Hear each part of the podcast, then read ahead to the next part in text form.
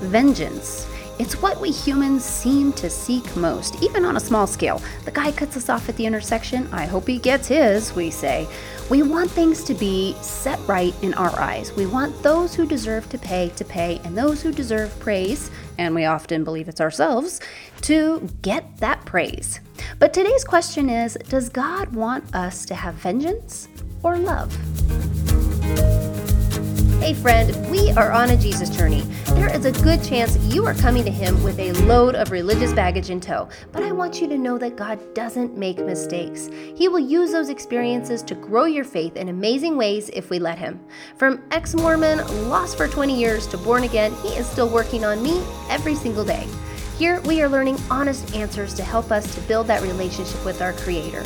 But we're not stopping there, friends. We are finding faith, living faith, and learning to use our spiritual and creative God-given gifts to share that faith. As Philippians 2:13 says, "For it is God who works in you to will and to act to fulfill his great purpose."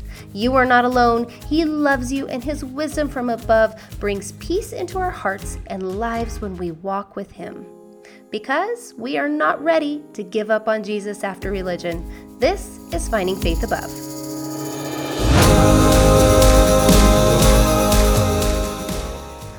On then as God's chosen ones, holy and beloved, compassionate hearts, kindness, humility, meekness, and patience, bearing with one another, and if one has a complaint against another, forgiving each other as the Lord has forgiven you.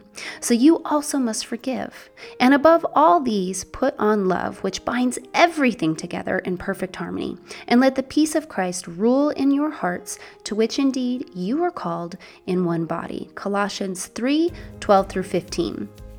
Welcome. Today is another episode of Wisdom Wednesday. So, we are going to break down this passage that we were just talking about here, Colossians 3 12 through 15. And I just think it's a beautiful one.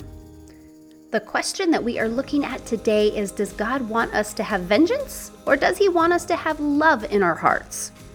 There is some hard truths when we are looking about love and what that actually means. So let's jump into it. First, I need an apology. So, we are li- living in very interesting times where an apology is something that we all seem to want. Uh, this is the era of the nones. If you haven't heard that, it's you know when you fill out your little census form or whatnot, ever everything that you have to do where you have to like click your uh, affiliation, your faith uh, affiliation. Uh, we click none. That's the most common thing to click these days. And with that comes some interesting cultural consequences. We are selfish by nature. We talk about this already, right? When we are sons of Adam, when we are born and we are sons of Adam, and we have uh, that sinful nature, it's just called being human. that is that is how we come into this world. And left to our own devices, we can live our whole lives very angry at one another, insisting on an apology from our moms. Lord knows moms are not perfect. I I can totally contest to this. I apologize to my kids on a daily basis. Our employers for not giving us enough credit. Our teachers for not meowing back at us when we decide we are now a cat. Yes, this is a thing that's happening right now. I know, it's just mind boggling. Our government for not recognizing our need, our sister for forgetting our birthday, the checkout clerk at Walmart for not acknowledging that our eggs need to go at the top of the bag so they don't end up a slimy mess in the trunk of my car. I could go on forever. We all need an apology of some sort. But does our anger, our need for acknowledgement, that vendetta or cause that we want to destroy others over, does that actually bring us any peace? Does God want us to have vengeance or does he want us to have love? Well, simple answer love. you see, we are not nones, you and I. We are disciples of Christ. This means we do not operate from our sinful, very human, want to destroy people for believing chickens are our spirit animal or whatever the cause is, place in our human makeup. We have been transformed, which means we operate from a place of love. Let's look at today's passage again. Put on then as God's chosen ones that's you guys. Holy and beloved, compassionate hearts, kindness, humility, meekness, and patience, bearing with one another, and if one has a complaint against another, forgiving each other, as the Lord has forgiven you. And Lord knows that we have some things that we need forgiveness for because we make mistakes all the time. But so you also must forgive. And above all, these put on love, which binds everything together in perfect harmony. And let the peace of Christ rule in your hearts, to which indeed you were called in one body. That's the body of Christ that we're talking about. And I love how it talks about how everything together in perfect harmony. So having that love brings it all to one great place. So, what does bring us peace? So now I ask you, does God want vengeance or love? Does his word here say that we need to hurl insults and harbor anger? Compassion, kindness, humility, meekness, patience, forgiveness, and above all, love.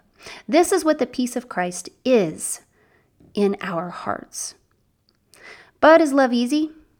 Mm, no.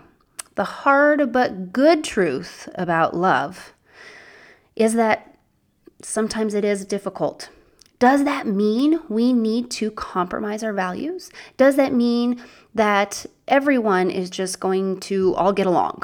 Well, no because not everyone, in fact, the majority of people today, are not looking at the Bible for guidance to find peace. And even many who say that they are Christians are not living with Colossians 3 12 through 15 in mind. But today I challenge you.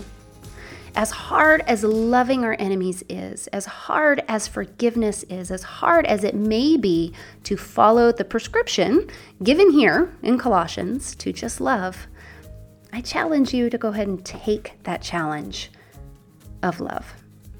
You will be amazed at the peace that it will bring. That is today's wisdom from above. If this message today brought you some peace and you feel like it could also help somebody else in your life, then go ahead and share it. I love when you share these episodes with other people because that is just how we bring more peace into this world is by bringing his message to more people who could really use it and hear it. And if you really enjoyed all of this and you'd like to comment on it or get into it a little bit more, go head on over and join our Facebook group that is Christian Women After Religion. And uh, yeah, it's the Insiders Club. All the good stuff happens there. All right. Thank you guys so much. Don't forget to subscribe so that you get the next episode. Next one's coming out on Friday. It's going to be an amazing interview. So go ahead and hit that subscribe button so that you don't miss it. And I'll see you next time.